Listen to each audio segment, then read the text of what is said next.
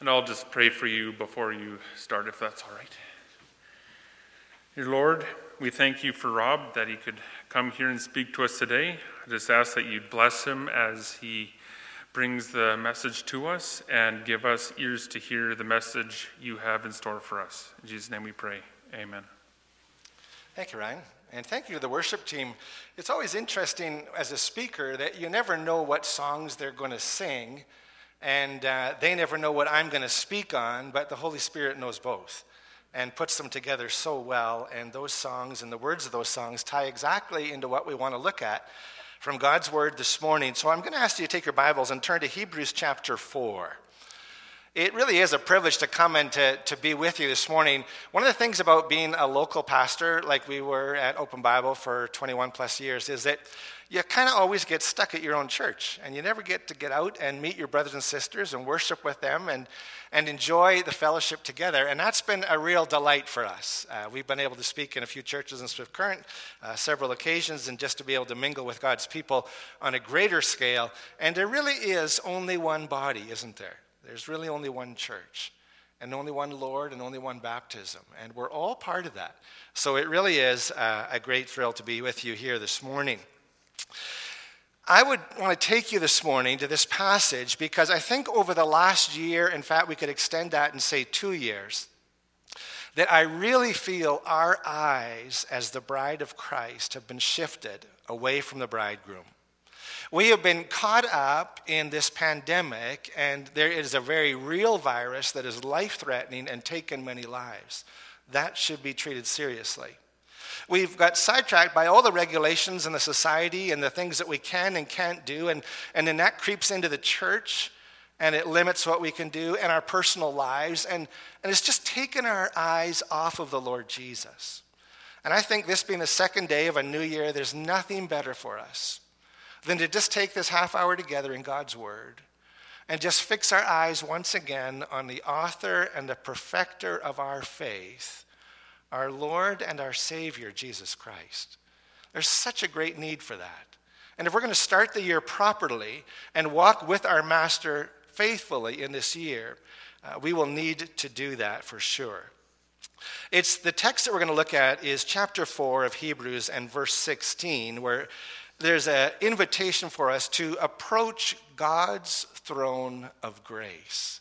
That's what I'd like to talk to us about this morning is God's throne of grace. Now, a throne is a picture that in Canadian society just doesn't have the same effect as it would if you were living in the days of the, this letter being written to the Hebrew people. Because a throne is a place of majesty, it's a place of power, of dominion, of strength, of sovereignty, of control. The people that read this letter understood clearly what a throne was. They understood that the one on the throne who ruled had absolute authority, and their word was absolutely final. There was no challenging it. We're looking today at God's throne. It's called a throne of grace. It's interesting as you look at the scriptures, Solomon had a throne which was very elaborate. If you go to the Old Testament, you would find it there. And it's a throne that had six steps leading up to it, twice as many as your stage does.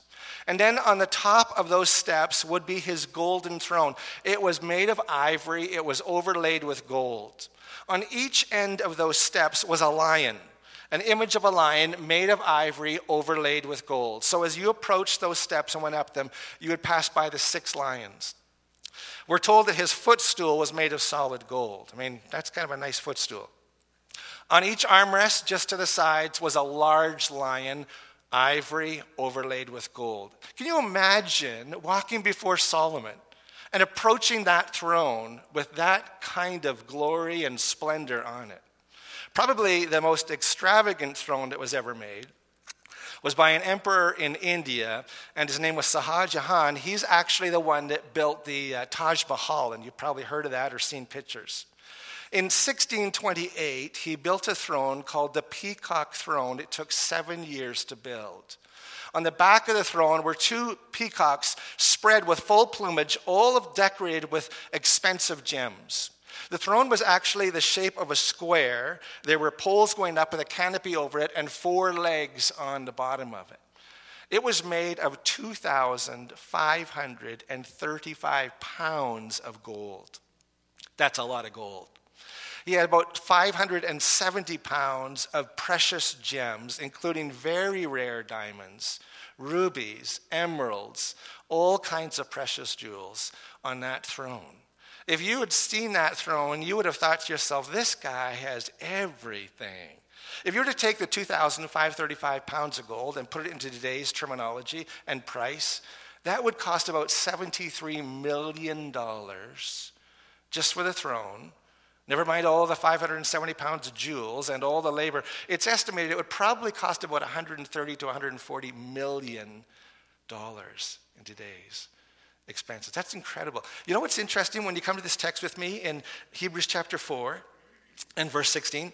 There's not one single detail describing the throne of God, the throne of grace. Not one. We're not told how big it is. We're not told how, how splendorous it is. We're not told what it's made of. Why? Because God's ways are completely opposite of the world. You and I are impressed with the outward things. We marvel and dazzle at, at extravagance and those things that are out there. God looks at the heart and the character. What God wants us to know and see is the one on this throne. He is our great high priest, we're told. That's what we're to focus on. And we're to focus on the fact that what we receive when we come to this throne, we receive, the text tells us, mercy and grace to help us in our time of need. That's what the Holy Spirit wants to impress us with. The Holy Spirit's desire is always to shine the light on the person of Jesus Christ. And He's the one seated on this throne, called our great high priest. And the Holy Spirit is not interested in describing to us at this point what this throne looks like. He wants you to see the one on the throne. And He wants you to understand what it is that you can receive when you approach this throne it's mercy, and it's grace to help us in our time of need.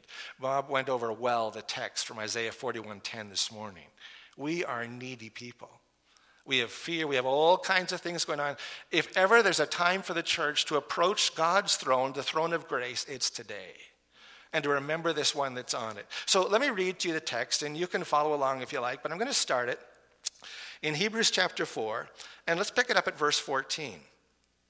Therefore, since we have a great high priest who has ascended into heaven, Jesus, the Son of God, let us hold firmly to the faith that we profess. For we do not have a high priest who is unable to sympathize with our weaknesses, but we have one who has been tempted in every way just as we are, and yet he did not sin. Let us then approach God's throne, throne of grace, with confidence, so that we may receive mercy and find grace to help us in our time of need. We should understand a little bit about context before we just zero in on this throne for a minute. So, the whole purpose of the book of Hebrews is to show the greatness of Jesus Christ, particularly as a priest and his work, in comparison with the old covenant and the priests then. And so you'll read Hebrews, these words again and again superior and better. Always talking about Jesus, always talking about how he is better and greater than any of the old covenant, any of the priests, any of the sacrifices that were ever made. If you look at verse 14 with me, there are two descriptions of this one who's on the throne. I want you to notice them. The first one is this He is a great high priest. The writer wants to emphasize the difference between Jesus and any other priest that these Hebrews would have been familiar with. Nobody else in all the Bible ever has this title a great high priest. There were high priests and there were priests, but only Jesus is called a great high priest. It distinguishes him as greater in every way than any other priest that ever lived. That's what the writer wants us to understand. And then he uses another title. If you look at the text again, verse 14, you'll see it Jesus, the Son of God. Jesus, the Son of God. What is he saying to us? He's saying to us, and it's interesting, he doesn't say Jesus, the son of Abraham, Jesus, the son of David. Those are titles and references other times. But this time, it's Jesus, the Son of God. Jesus is his human name. It's the name he was given by Joseph and Mary. The Son of God is his name as far as divinity go. This is the God man. And the Hebrew writer wants us to know this. The writer of this book wants to put it down in a highlighter to these people. This person I'm talking about on this throne, this throne of grace, this is the great high priest, not just a high priest. This is Jesus, the Son of God, the God man. And that's why he explains to us in this very text and says right here in the text, we read it to you earlier, he's able to sympathize with real life. He understands, he can empathize with us. Why? Because he's the God man. So the one on the throne that you and I approach, so important to understand, he's like no other. And yet, he identifies with us in a very clear and a very, very real way. If you were reading this as a Jew back in this day, you would struggle with this because this writer is going to great lengths to put Jesus far above anything that you've ever thought of before. He wants to make that distance as broad as he can. And so they would firstly be caught like, what do you mean, great high priest? Is this high priest? No, Jesus is the great high priest. He's the Son of God. Now, if you're a Hebrew writing or reading this, you would say to yourself, wait a second, I know this Jesus. And I know that he came from the line of Judah, not of Levi. So, what are you talking about that he's a priest? How could he possibly be a priest? Because he's not even from the right tribe to be a priest. As you read through the book, you'll understand that the writer is simply going to tell us that, that this Jesus is a priest. Why? Because he stands between God and man. That's the role of a priest. When Paul writes to Timothy in 1 Timothy chapter 2, he says there is one God and one mediator between man and God, the man Christ Jesus. He's a priest. He's pointing that out to us.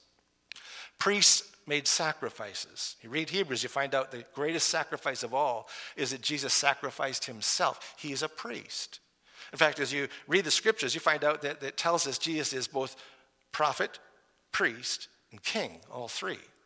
He's a prophet in the sense that when he came, he revealed God. He spoke on behalf of God to mankind. He's a priest and he stands between us and God.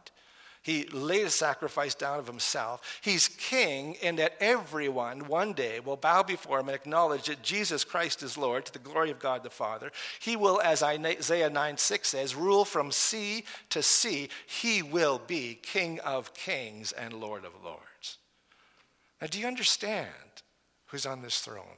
I just want you to get that clear in your thinking. Now, there's one other thing I want you to notice before we actually go into this text. And that's this. Take a look at the, the scriptures with me again, because I want to point out something that this is the, actually this exhortation for us to approach the throne of grace is third one in a row that comes in this text. There's three exhortations, and they all begin with let us. It's a great salad. So if you take a look at it in verse 11, it simply says this to us Let us therefore Make every effort to enter into this rest. That's the first exhortation given to us. If you look at verse 14, comes the second one. Let us hold firmly to the faith that we profess. And then verse 16. Let us approach God's throne of grace. These three exhortations are all connected and they all ascend and build.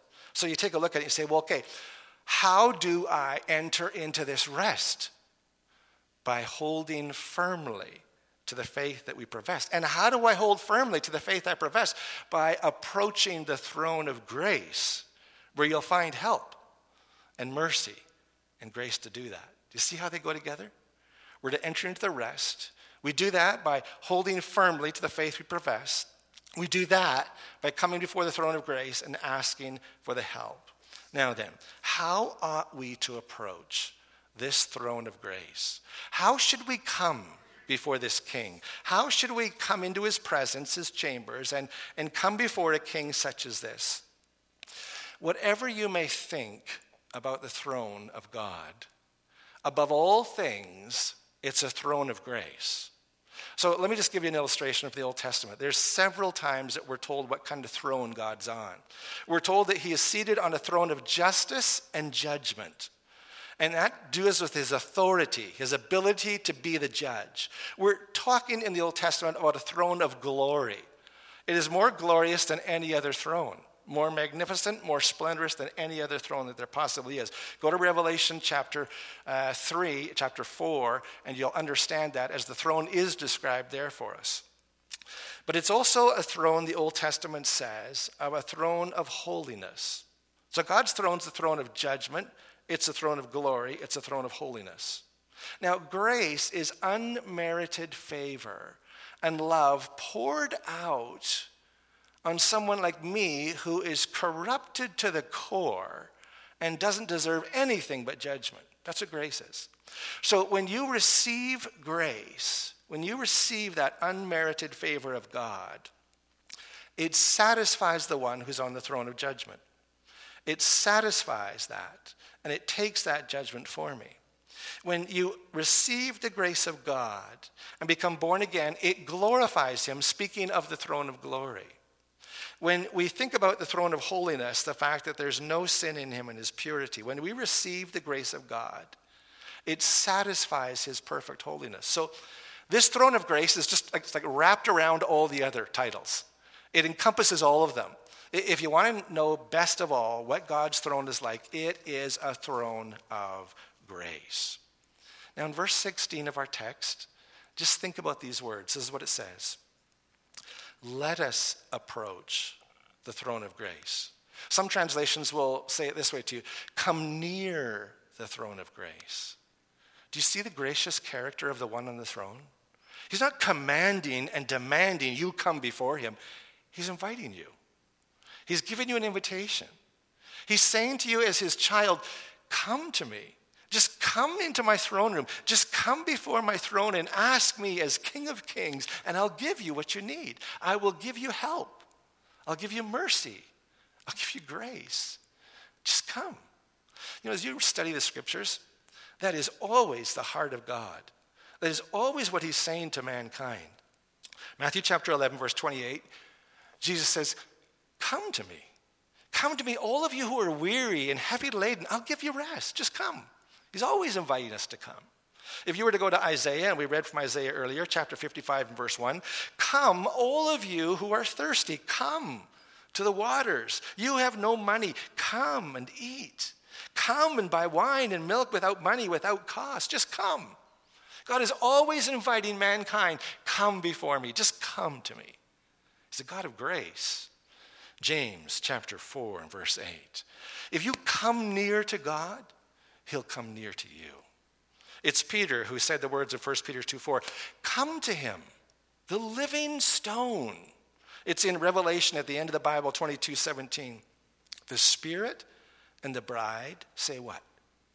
Come. Come. Let the one who hears say, Come. Let the one who is thirsty come. Let the one who wishes take the free gift of water of life. Just come. God is always inviting us to come to him. But isn't it tragic? We know the truth, don't we?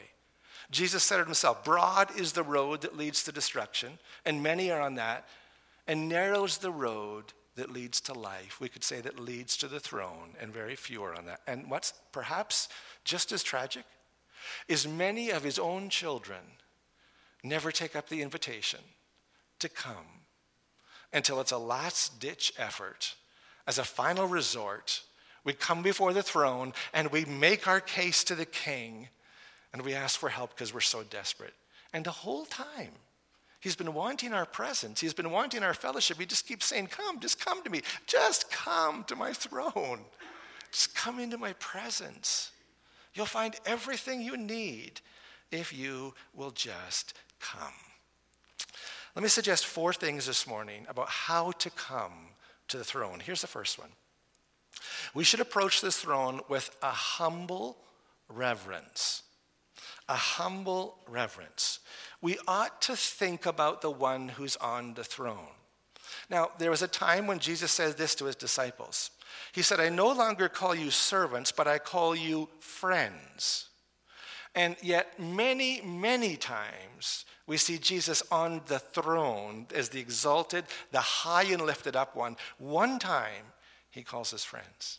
And, and I really think that we err in thinking that Jesus is our buddy or Jesus is our good friend, you know? We need to realize as we come before this throne, we should come with a humble reverence, recognizing he is the Lord of lords, that one on the throne. He is the King of kings.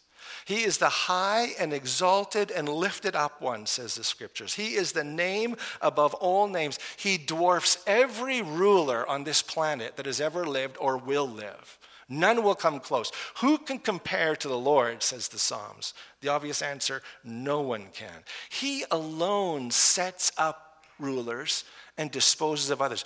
Go to Daniel 3 and 4 and read Nebuchadnezzar's story. He found out. He's on his rooftop and he's strolling one day and says, Look at this great kingdom that I've made. And the Lord says, Oh, really? He says, You know what? You're going to eat cat, or you're going to eat grass like the cattle do. And then you read his testimony afterwards. And he gives credence to this very truth that the one on the throne is able to dispose and lift up as he chooses. That's the one we come to. The one that Genesis chapter 1 says that, and you read in the text again and again, he said, God said, let there be light. And there was light. God said, let there be stars in the sky. And there was stars. God said, let all the waters teem with living things. And they did. And God said, let all the trees come up out of the ground. And it did. John chapter 11, he said to Lazarus, You come out of that tomb, and he did.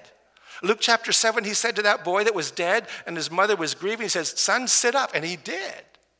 This is the one you approach. He has such authority just with his word. All of heaven worships and adores him, and all the demons and all hell tremble at his voice. And we need a clear understanding in this new year of who the one on the throne is and who it is that we are coming before and who it is that we are speaking to. I need to remember I am so pathetic. I don't even know what's going to happen this afternoon. I don't even know what's going to happen the next moment of my life. I am sinful and corrupted to the core. I make wrong judgments all the time. Matthew chapter 6, Jesus says to me, Rob, you can't even add one hour to your life. See how we are in comparison to the one on the throne? He is the high and lifted up, the exalted one. And yet he invites us, as lowly as we are, come. Come to the throne of grace. It's the book of Job that I love these verses. It puts things in perspective of who we are. How then can a mortal be righteous before God? How can one born of woman be pure? Even if the moon is not bright and the stars are not pure in his eyes, how much less a mortal who is but a maggot, a human being who's only a worm. Do you see who you are in comparison to the one on the throne? I really think as we come to the throne, we're invited, we should come. But never forget the one on the throne. Never forget how he is. Never forget that he is high and lifted up. It was Solomon that said, Don't be so quick with your words. Remember, Rob, God's in heaven and you're earth, so let your words be few. So come before the throne but come with a humble reverence. Secondly, this we can approach the throne of grace with a joyful gratitude in our hearts. And that's how we should do it. Is come before the throne, yes, with a humble reverence, but also with a joyful gratitude in our hearts. I can remember back when Brad Wall was premier of our province. Brad and I knew each other well and we're friends. And, and so he phoned me up one day and he just said, Rob, I've, I've, I've sworn in a new cabinet. And I'd like you to come down to the Parliament buildings. I'd like you to come to my office, and then I'll take you into the cabinet. I'd like you to pray for our new cabinet. He said, You should know that, that most of these people do not know Christ and do not believe the Bible or anything. But he said, I want them to know that we need God's help. And he said, Would you come? Would you come to the Parliament buildings? Would you come to my office? Would you meet with my cabinet? Would you pray for them? I said, sure, I'll be glad to do that. I was thrilled. I mean, I was so excited. I, I just thought to myself, what if something goes wrong on the way? I got there an hour and a half early. I was sitting in the parking lot for an hour, twiddling my thumbs, because I'm going before the premier, the highest office of our province. I'm supposed to pray. And I made sure I had the right clothes, and I went up there and, and I went into his office. And if you've ever been to the premier's office in the Parliament building, it's this big high door. The office is big and high. And I'll never forget this. I walked in with Brad, and I just said, Wow, you have a great office. He said, No, I don't. He said, This isn't my office. He said, God has placed me in this place for this time, and I'm using this office. What a great attitude. Do you ever wonder why our province prospered under someone who pointed to God? It's a great thing. Now, if I was so excited about going to do that, and, and I told a few people, I said, Guess where I was? Guess what I got to do? Do you get that way when you approach the throne of grace? Did you get that way this morning when you got up and you took the word of God and, and you started to pray? Did you actually get excited thinking, I am coming before the throne of grace this morning. I'm coming before the king this morning, and he's going to receive me. Does it ever cross your radar? Or is it just duty? Is this routine? I always read the daily bread. That's what we do, you know. I mean, that's what Christians do. We, we need that enthusiasm, that joy filled gratitude in our hearts. I cannot believe I have access to your throne. All of the Old Testament would have longed for what you and I have in coming in at any time. And we just take it for granted or we just forget it. Or does your heart ever swell up with deep gratitude to God for the fact that He's redeemed you, that you know Him by name? You could be outside today and not know Christ. You could still be dead in your sins and lost today. You may never have known the fellowship and the peace and all the things that are yours in Christ today. But by His grace, He not only saved you, He opened your eyes up to the truth, and then He enabled you to respond to it. And so when we come to the throne of grace, there should be a great gratitude in our heart. Ah, it should be like John, 1 John, chapter 3, verse 1. Oh, what love the Father has lavished on us. That we should be called the children of God, and that's what we are. Isn't that amazing? So come before the throne. Come with a humble reverence, yes. Come with a joyful gratitude. Thirdly, we should approach the throne of grace with a submissive heart and yet an expectant heart. A submissive and expectant heart. We live, and we've known this for years and years, in an entitlement society in Canada. Our society believes that we have the right to everything. And boy, when our rights get taken away, do we get excited because we have that entitlement attitude. I used to think that was the world. But in my work, I circulate in about 50 different churches across Western Canada. And maybe it's just the Associated Gospel Churches that has the problem. But but I really think that that entitlement attitude has snuck into the church of Jesus Christ. And we have an entitlement attitude that I believe grieves the one on the throne. The Lord's convicted me a lot in the last year and put his finger on this issue in my life, and I'm going to share it with you because I think it's not just me. God has established, according to Romans 13, he has established the governments and he has set them there. And he said, Whoever rebels against the governments rebels against me. And then these sobering words. And if they do, they will bring judgment on themselves. There's been a lot of talk about our governments that has come from the body of Christ that's been slanderous towards our government. And we have said many times if only that prime minister of ours would be gone, he's such a, you know, and, and on and on we go. And I think, wait a second, God put him there. Do I think that I know better than God? Do I think that I have a greater purpose and plan than God does? Do I dare question the one on the throne and what he's doing and who he's put in power and not in power? He has never said to me, I want you to judge the government. He has never said to me, You're free to speak slanderously if they go astray. All he has said to me in the book of 1 Timothy, chapter 2, is he said, Rob, I want you to pray for those in authority. I didn't ask your opinion, I didn't ask your judgment. I simply asked you to pray for them. And I really believe that we are at a stage very quickly as the church where not only we rebelled against those in authority, but we're at a point now where we're bringing judgment upon ourselves as the church because we've done that. Paul said that would happen. See how serious that is. See, my heart does not want to submit. And I have troubles even submitting to God and his purposes and his ways and his plans, especially when I don't like it.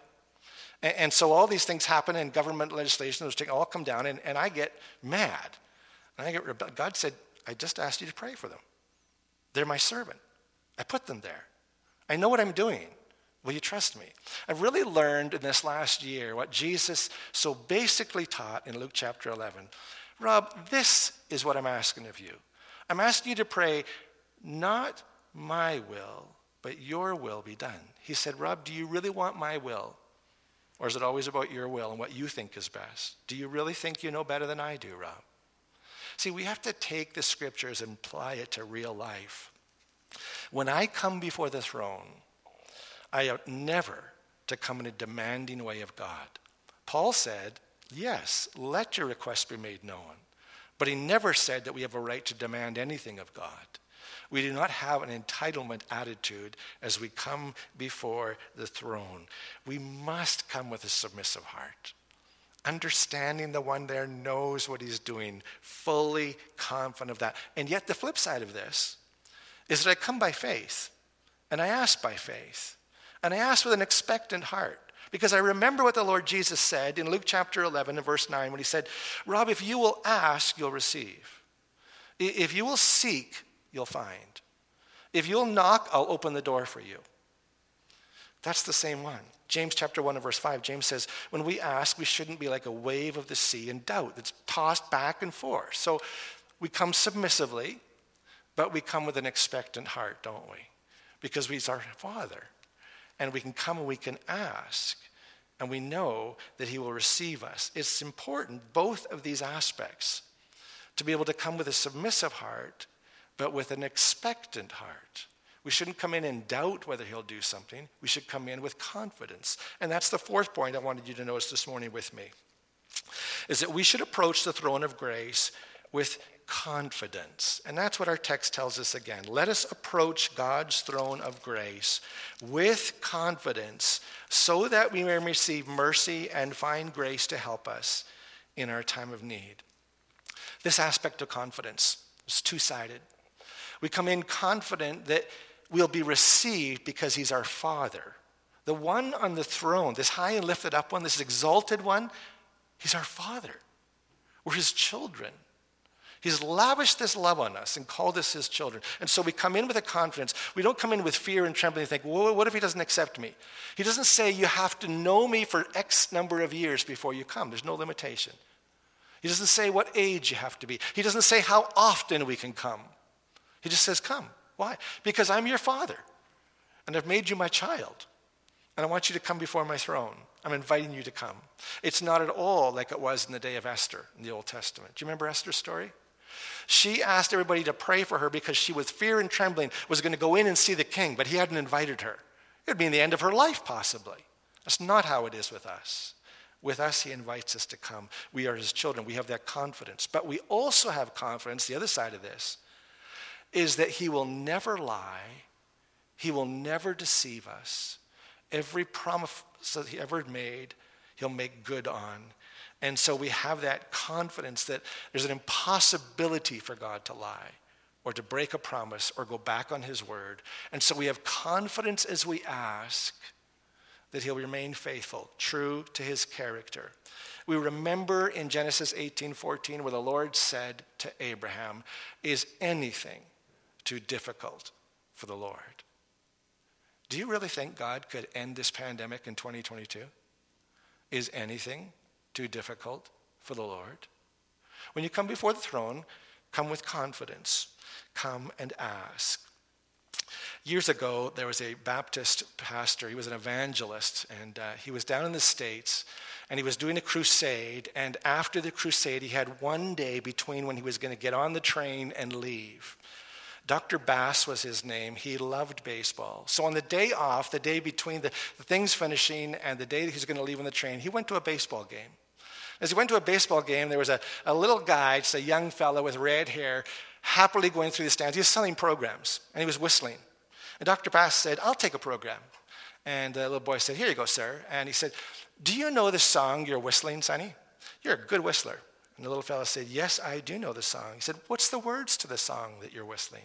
And the little guy said, My wonderful Lord, my wonderful Lord, by angels and seraphs in heaven adored, I bow at your shrine, my Savior divine, my wonderful, wonderful Lord. Now that's music to an evangelist's ears. He said, Sonny, do you know that Lord? He said, Yes, I do, sir. It's Jesus Christ. And he took his programs and down he went into the other stands and sold the programs. And Dr. Hart, Dr. Bass's heart was just blessed that day, being an evangelist, that here's a little boy being such a vibrant witness. The next day, Dr. Bass got on the train to go, and as he picked up a paper and sat down in his seat, he started to read the paper. And he came across the headlines Young boy struck down by car and killed. And he looked at the picture and it's the picture of the little red headed boy who just yesterday was singing about this wonderful Lord. Dr. Bass said there was a couple of tears that came down my eyes as I thought about the words I bow at your shrine, my Savior divine, my wonderful, wonderful Lord. He said, I was envious. He said, I thought back to the words that I asked him, and he said, Yes, I know that, Lord.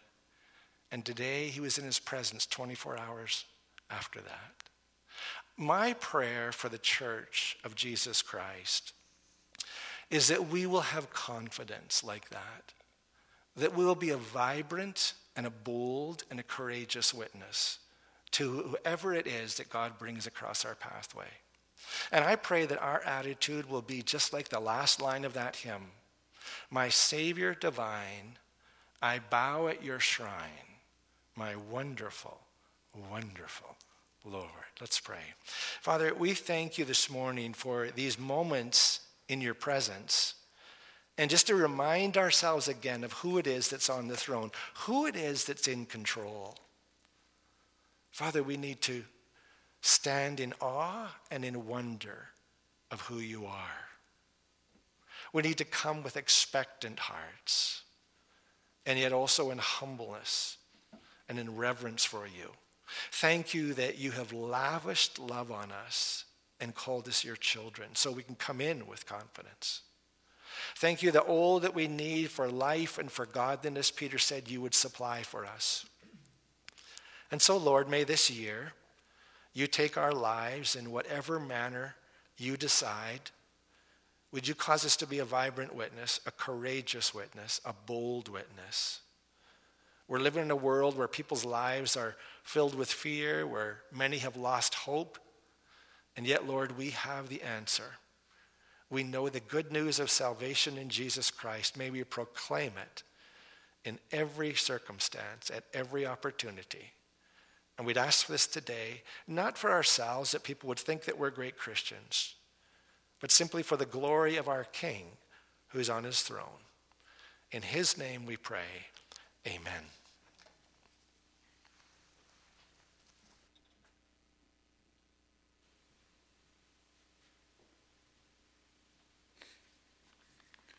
Isn't it humbling that the Creator of all things invites us to come? Now let's get excited this week as we embrace the grace of God. Let's turn aside our earthly treasures and let's build up our heavenly treasures. Go in peace.